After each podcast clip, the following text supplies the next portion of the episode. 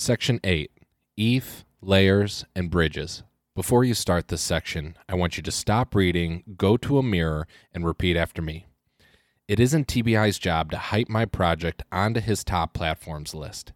If we didn't get written up this year, there's always next year, or Messari's ongoing research, or we will take this as a learning opportunity that in one single idiot's mind, we either weren't worth covering yet, or more likely, it's simply not possible to cover every single project that has exploded in the industry's largest ever growth year, even in concise subsections of a 150 page report. It's not my fault. It's not my fault.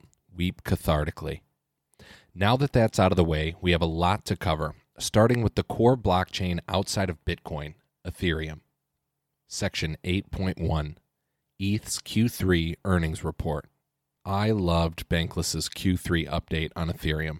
It's so freaking cool that we can produce earnings reports for any crypto community without the need for any central corporate investor relations team, and we can do it over any arbitrary time period and update it in real time. We're talking about a 1000x improvement in investor information symmetry here. And it's pretty fun to write about Ethereum's financial performance now, too. EIP 1559 went live in early August London hard fork, restructuring the network's fee market and burning ETH gas fees to the benefit of all ETH holders in the process. Over $1.3 billion was burned in the half quarter following the update, which helps make Ethereum look more like a high growth tech stock to more traditional investors. How would you value a company with this growth profile? This summer's NFT mania pushed the Ethereum network to its breaking point even as more on chain capacity migrated to Ethereum's newly launched Layer 2s. Optimistic Ethereum launched its alpha in July, and Arbitrum 1's mainnet launched in August. As of this writing, there are now $330 million locked in Optimism, Uniswap, and Synthetix, $2.7 billion locked in Arbitrum, Uni, Sushi, Reddit, and $5.1 billion locked in Polygon, Aave, Polymarket, Decentraland. DeFi Llama helps track all this locked value in real time, and that's before factoring in throughput that migrated to DYDX's ZK rollup chain built on Starkware, where liquidity sits around $1 billion and volumes at one point eclipsed Coinbase's. As Bankless summarized, there's more value locked in DeFi than the market cap of most banks. Billions of dollars were burned in EIP 1559. Interoperable layer 2s have seen adoption explode, and the merge to Ethereum's proof of stake blockchain is in its final stages, which could further reward ETH holders with staking rewards and onboard new institutional investors who may have otherwise been hesitant to invest given their ESG mandates slash mining concerns. Not bad for a year's work. There's no obvious headwind in sight, though that can always change rapidly in a risk off environment given crypto's reflexivity, or if ETH2 delays or stalls in rollup adoption continue to push capacity to competitors. Section 8.2 1559 Miners and MEVers. EIP 1559 helped stabilize the Ethereum transaction fee market by implementing a 12.5% base fee shift per block, reducing transaction fee volatility, and redirecting certain miner extractable value attack vectors. Between the London hard fork and the mass migration of decentralized exchange volumes to Layer 2 chains, you can get a sense for which applications are most likely to migrate to Layer 2 next by tracking this burn leaderboard. MEV dropped more than 80% as a percentage of network usage since the beginning of the year. EIP 1559 also took some money out of miners' pockets by burning base fees rather than passing them along with the block rewards. That's caused some concern over the merge. We've never seen a switch from a proof of work network to a proof of stake network at this magnitude before. But my money is on a smooth transition, at least when it comes to miners behaving themselves. Two of the large Chinese mining pools have already shut down following the CCP's mining ban, and remaining Western miners, many have ties to early Ethereum investors, seem more likely to switch cleanly to staking versus engage in a last minute power play. Section 8.3 The Merge and Liquid Staking. Ethereum's merge to proof of stake will radically change the dynamics of the staking market. JP Morgan even projects that staking will be a $40 billion per year industry by 2025. But for all the benefits of the switch, staking presents an opportunity cost problem. Locking assets to participate in network validation, particularly in a year long initial staking period, prevents these assets from being used in other parts of the ecosystem. It didn't take long for developers to fix this glitch and create liquid synthetic representations of all that staked capital. Right now, there's just $10 billion in liquid staked assets, a figure which would have to grow 50x or more if we were to hit JP Morgan's $40 billion staking revenue threshold by 2025. It's too early to pick a winner in any of these projects, but I'm watching all of them and am an early investor in Lido and Anchor. Being able to earn staking rewards while maintaining liquid collateral opens up a number of possibilities. Earn yield on your yield coins. And while I'm long term bullish, I'm a bit worried in the short term about liquidation risks. One, bull markets don't last forever, and a delay in the merge plus a turn in market sentiment to risk off or a rotation out of ETH to layer ones could create bank run scenarios in the other DeFi protocols that lean on Lido's staked ETH for collateral. Number two, cross chain bridges have been susceptible to a number of hacks so far. The cross chain availability of some of these tokens opens up a number of compounding technical risks.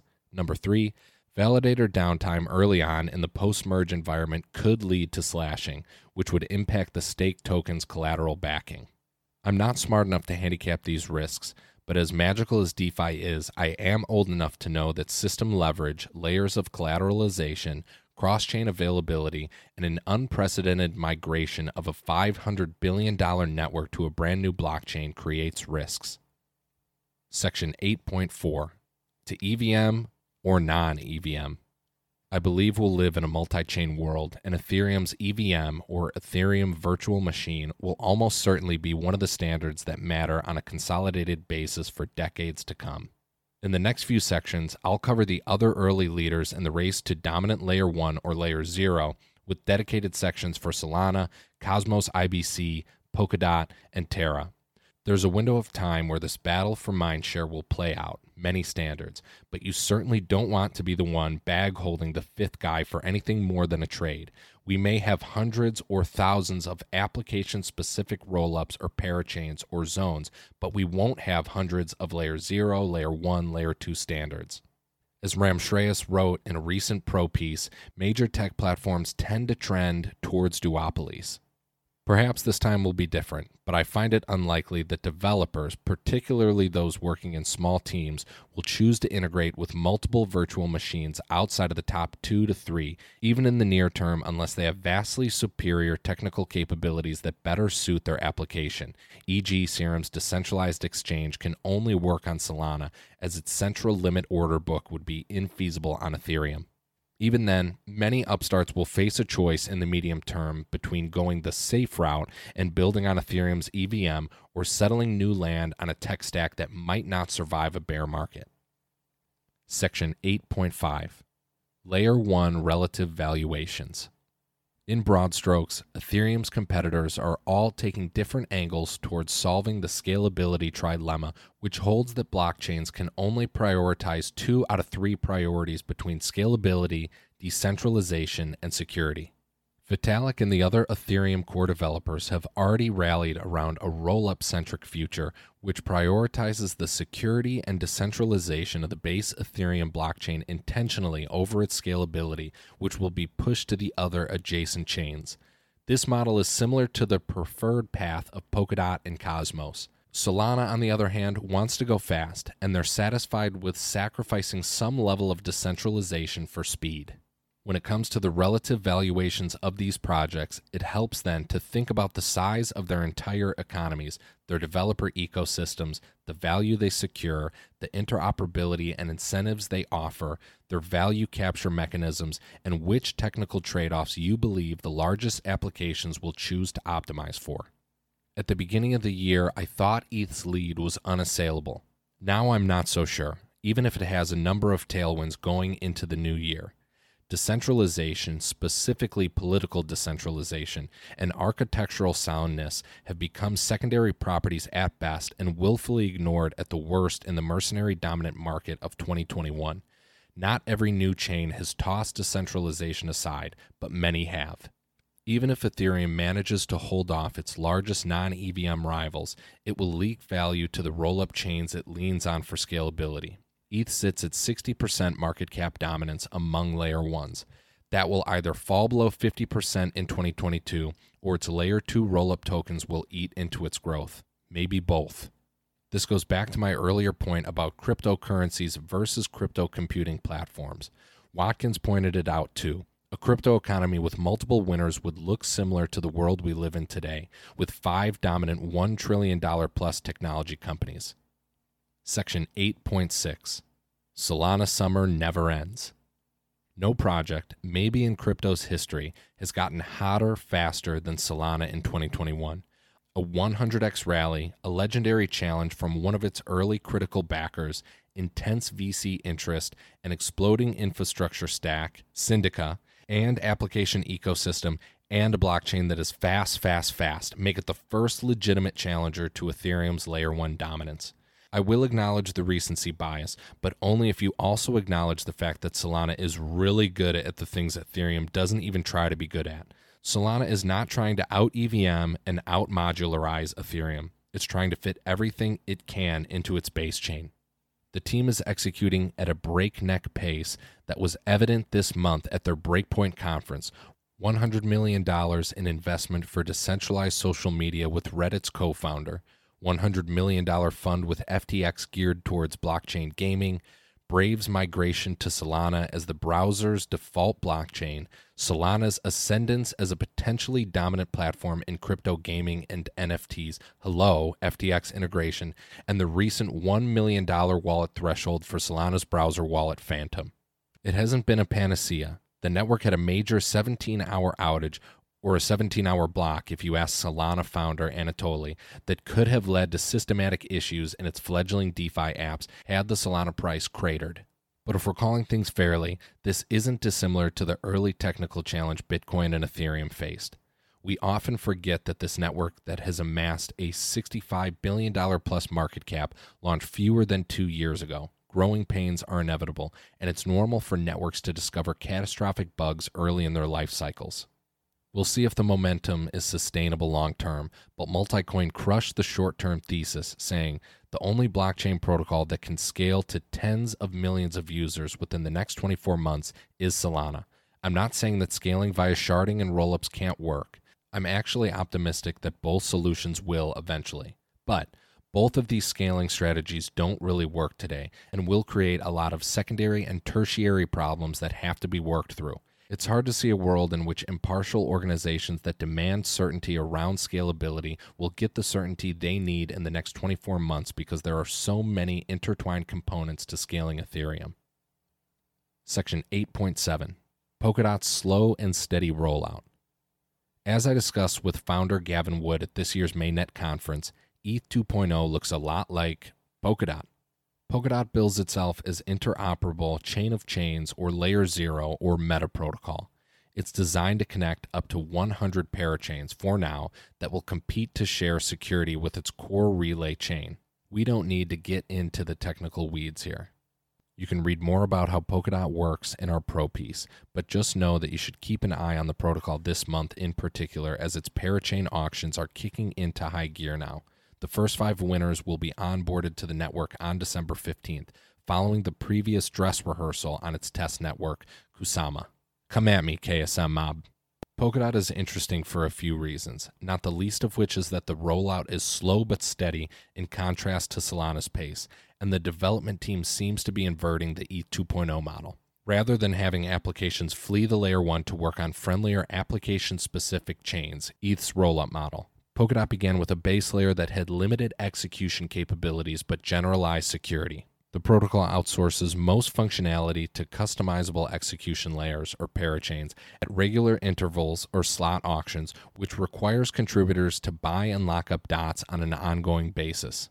Add in staking and parachain bond derivatives, e.g., those on Acala, and you have the makings of a Ponzi nomic masterpiece. Polkadot might be moving a bit slower and steadier than the other projects in this chapter, but I wouldn't bet on someone who co founded Ethereum and followed it up with a second $50 billion network. Section 8.8 Cosmos and IBC opt in. If you haven't gotten the gist already, the interchain thesis has won. Cosmos was the first to work on a modular network of blockchains, and Ethereum's roll up centric scaling plan sealed the deal.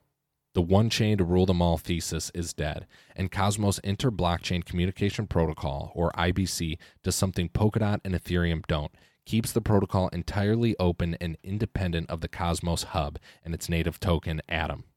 The hub is not enshrined in the Cosmos ecosystem. It competes on equal footing with other chains that may seek to serve as a central router of data and assets across the Cosmos ecosystem in the future. The hub's initial shared security model offers new Cosmos blockchains or zones the option to anchor to the hub on an opt in basis, like Polkadot's Relay chain or Ethereum's Beacon chain, but 100% optional. Cosmos treats interoperability as a spectrum, then. Zones and their users choose which security risks to take on from connecting to other zones. Fully uncoupled zones might not connect at all, while fully coupled zones might share a single consensus process. Eric Voorhees laid out the multi chain narrative evolution of the top platforms nicely. Ethereum Q1, DeFi, decentralized, but kind of slow and very expensive. BSC Q2. DeFi, not decentralized, but quite fast and cheap. Solana Q3. DeFi, kind of decentralized, very fast and cheap.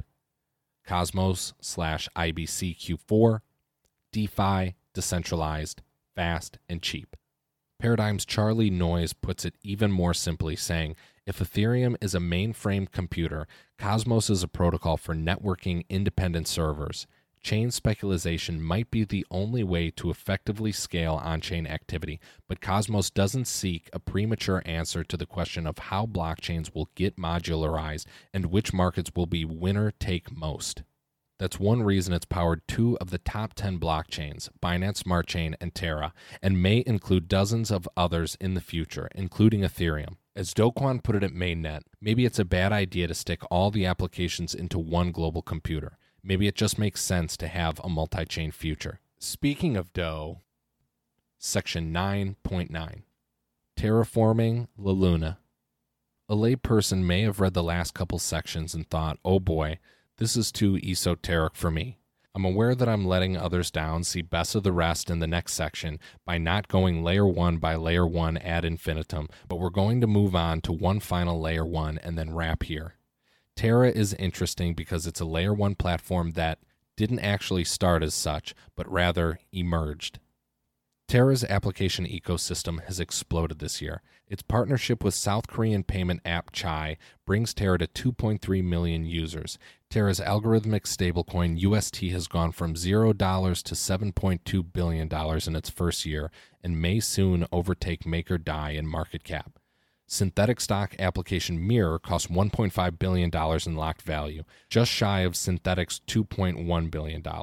Terra's Anchor protocol has locked nearly as much Luna, $4 billion, as Ethereum's Lido has ETH, $6 billion.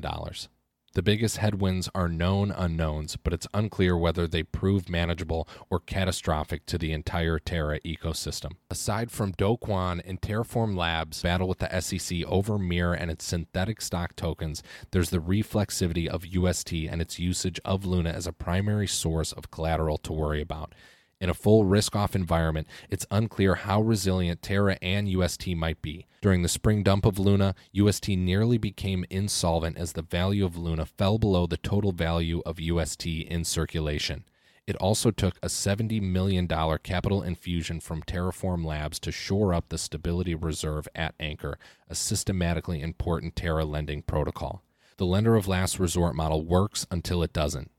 On the other hand, the protocol's Columbus 5 upgrade, which among other things connected Terra to all other Cosmos blockchains, and Wormhole v2 integration, bringing Luna and UST to Ethereum, Solana, and Binance Smart Chain, will de risk some of the reflexivity by extending the protocol to other chains, as well as extend UST's relevance across the rest of the crypto economy. That's why I remain bullish on Terra's long term potential.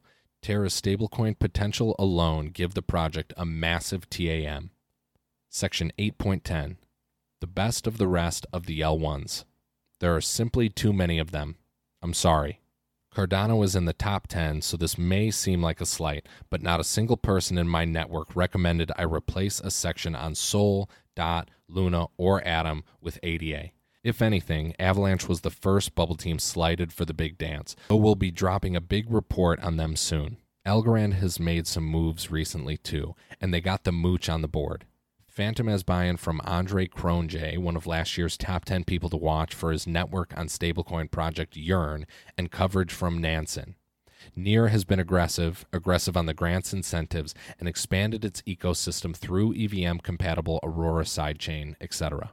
If you want more ongoing coverage of the next 10 layer ones that could break out and vie for supremacy or at least league status, you can check out more research on Messari Pro or sponsored coverage on Messari Hub, where we're building a marketplace that connects independent analysts and project in dire need of oxygen. We can't do it alone, no matter how quickly we're scaling our team. You can read more on Avalanche, Algorand, Dfinity, Near, Cardano, Fantom, Elrond, Celo, Harmony, and BSC through the links tied to the Messari Theses 2020 digital copy. Even then, I know I'm missing some projects. Use the Messari search bar. Onto the L2s. Section 8.11 Polygon Flippens ETH. Before we move on to major players in L2 scaling, it's helpful to recap that there are essentially seven paths to scaling blockchains that we know so far. Number one, layer one optimizations. As we saw in the directions above, there are a lot of innovative approaches to scaling the core blockchains themselves. They all make different trade offs in the same trilemma of decentralization, security, and transaction capacity. Number two, layer zero interoperability. ETH 2.0, Polkadot, and Cosmos IBC all make similar assumptions that their networks will essentially be networks of interoperable chains with shared settlement layers. Number three, payment channels. This is what Bitcoin's Lightning Network uses. You lock funds in a channel, and you can operate with other channels that adopt the same scripts. These are usually application specific, good for payments, but suboptimal for most other cases. Number four, sidechains. XDAI is a good example. Binance Smart Chain is also arguably a sidechain of Ethereum, or at least it could be in the future. Sidechains plug into some layer 0, layer 1 network and are responsible for their own consensus security models. Number 5, Plasma. Often called child chains because they are essentially copies of Ethereum, these are separate blockchains anchored to Ethereum through a trust minimized bridge system. Each plasma chain can use its own mechanism for validating transactions, but you still use the Ethereum blockchain as final arbiter of truth. The various plasma designs have faced a host of UX and security issues and don't naturally support smart contract development. OMG and Polygon, for example, have since pivoted away from Plasma, leading some to suggest that Plasma is effectively dead. Number six, optimistic rollups. Optimism and Arbitrum use these. See next section. Rollups are mini blockchains that move computation off of Ethereum. They are separate state storage, the full transaction data stored in the rollup chain, and the fingerprint of that state pushed to the layer 1 and optimistically assume that the fingerprint represents the correct transaction history on that rollup. Since Ethereum stores the fingerprint, it serves as the final arbiter of truth, enabling rollups to assume the security guarantees of Ethereum itself. It's an innocent until proven guilty model where users can flag fraudulent rollup transactions during a challenge period, while fully EVM compatible, Uniswap, SushiSwap have already migrated. The challenge period means cross chain transactions like moving from Arbitrum to Ethereum aren't instantly liquid. Number seven, ZK rollups. ZK Sync and Starkware use these, two sections from now. And DYDX is in live production using Starkware's technology. ZK rollups are lightning fast because they use something called validity proofs, making them instantly verifiable and eliminating the need for a liquidity sucking challenge period. They have also made strides on becoming EVM compatible, with Starkware Starknet and ZK Sync 2.0 sporting built in compilers to support the execution of smart contracts written in Solidity and Vyper. But these EVM compatible solutions aren't live yet. ZK rollups to date have only supported a few discrete tasks like direct transfers and trading, like Loopring. If you're lost, here's a picture. If you're still lost, Finematics does a great job breaking down layer 2s and polygons in particular, and Coin98 has a good graphic that lays out the ETH2 ecosystem and the scaling solutions in particular. Ben Simon of Mechanism Capital is a master of making sense of rollups. You might have more 101 level homework if none of the above makes sense to you. Onward for the 201 level students. Polygon's rise this year has been remarkable. I'm not talking about the nearly 100x year to date rally in price.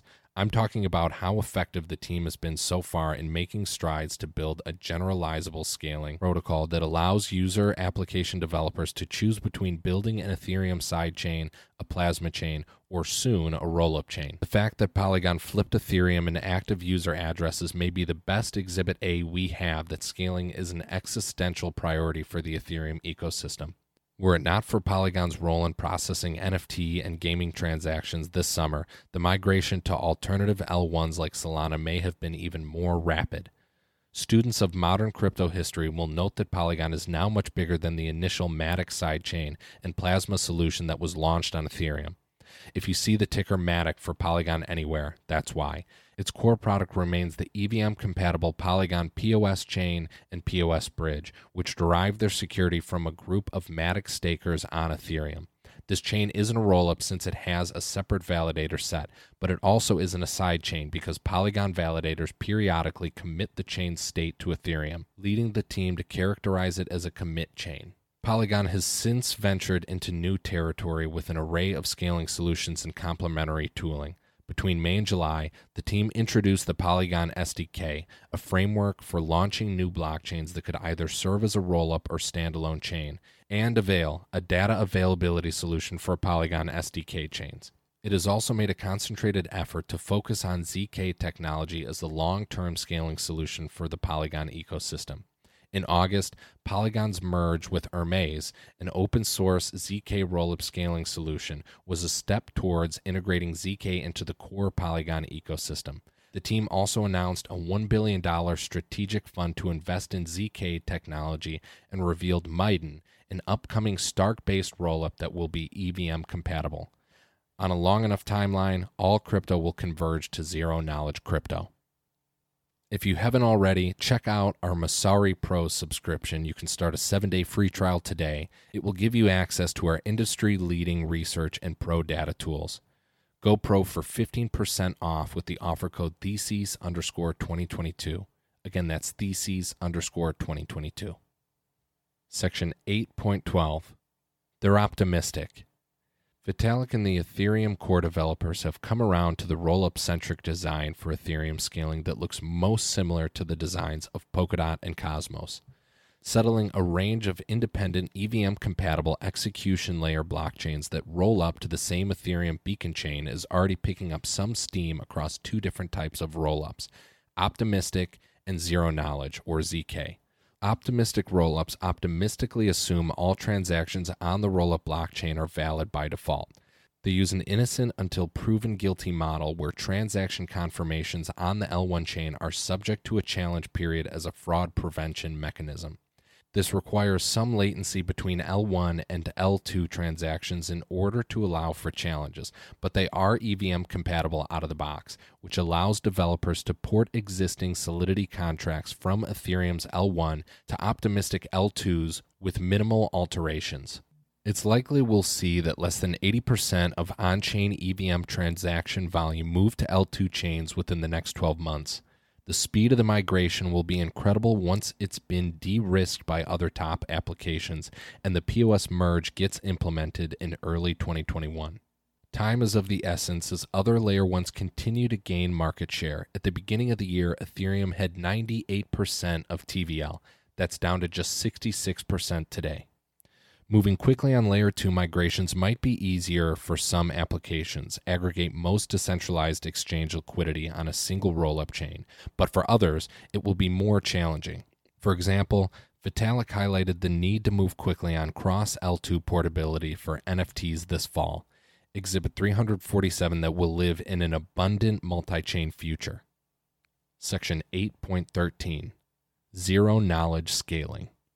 Vitalik thinks that ZK rollups will process the vast majority of Ethereum's transactions long term. They may also upend the thesis for alternative L1s. The most innovative tech in crypto hasn't widely impacted the markets yet, but that may change with StarkEx and ZK Sync.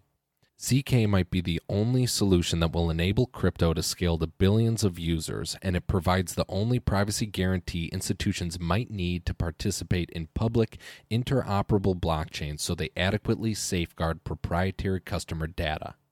ZK rollups leverage zero knowledge proofs, also known as magic beans to industry insiders. Using this terminology will make you sound really well connected at your next meetup. To near instantly confirm the state of their L2 chains to the Ethereum L1. Loopring, Immutable X, and DYDX are early adopters, but don't expect their success to lead a rush for ZK rollups just yet. They aren't fully EVM compatible and require some customization to hop between the L1 and other L2s.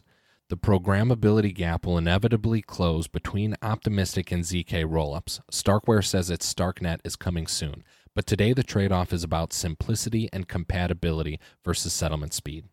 Vitalik is probably right about ZK rollups dominating, but from a technical and regulatory standpoint, it will take time and a lot of education. My bet is that L1 Ethereum transactions account for less than 20% of transactions by the end of next year, and optimistic rollups account for less than 50% of total L2 usage by the end of 2023. It's going to come faster than we think by necessity. Section 8.14 Build Me a Bridge. By now, it's abundantly clear that a multi chain world isn't just the future, it's the present. There are 15 blockchains today that store over $10 billion in assets each, and Bitcoin and Ethereum store nearly $2 trillion by themselves. Growth doesn't appear to be slowing anytime soon, and it's likely even more blockchains will rise in the coming years with the launch of Layer 2 rollup chains. In many ways, the world of blockchains is quickly starting to resemble our physical world today, defined by nations which each have their own economics governed by their own rules. However, blockchain ecosystems remain divided. They're the isolationist nations with limited transportation systems or international trading arrangements. Today, there is still no scalable, decentralized, widely integrated protocol that moves value and data between blockchains without relying on trusted third parties Instead, users mostly rely on centralized intermediaries like exchanges and custodians to move value between blockchains, exposing them to custodial risks and seizure slash censorship risks. Luckily, there are a number of teams acutely aware of this opportunity and projects like Cosmos that have been building for this world since 2014. Dimitri Berenzon wrote a great piece overviewing the various approaches to cross chain bridges. Just as Ethereum's composability enabled developers to package protocols together and build new dynamic applications, e.g., Yearn depositing assets into Compound, Aave, Curve, etc., for automated yield, we'll likely see similar cross chain applications that emerge once the bridge infrastructure is ready and capable of unlocking crypto collateral. Cross chain interoperability is also likely to standardize around a small number of trusted, widely integrated protocols. The immaturity of today's solutions creates significant user and developer friction. A bridge that's credibly decentralized, battle tested, and well integrated across layer ones would likely emerge as the preferred choice for cross chain liquidity simply due to its predictability and reliability. As the multi chain economy grows, it's inevitable that cross chain bridges will facilitate an enormous amount of asset and data transfer volume. Prediction The most popular L1 to L2 L1 to L1, L2 to L2 bridge protocols will have higher daily volumes than most popular centralized exchange within five years. Section 8.15 Wrapping it all up. Before we get to our final chapter on participation in the Web3 economy and the future organizational structure of society, it's helpful to take a step back and recap the incredible breadth of innovation that's just beginning to emerge in crypto. I love this thread on the 23 crypto innovations that will revolutionize our world. Time will tell if the markets are overheated in the short term, but we're just getting started in the crypto supercycle. It's day one.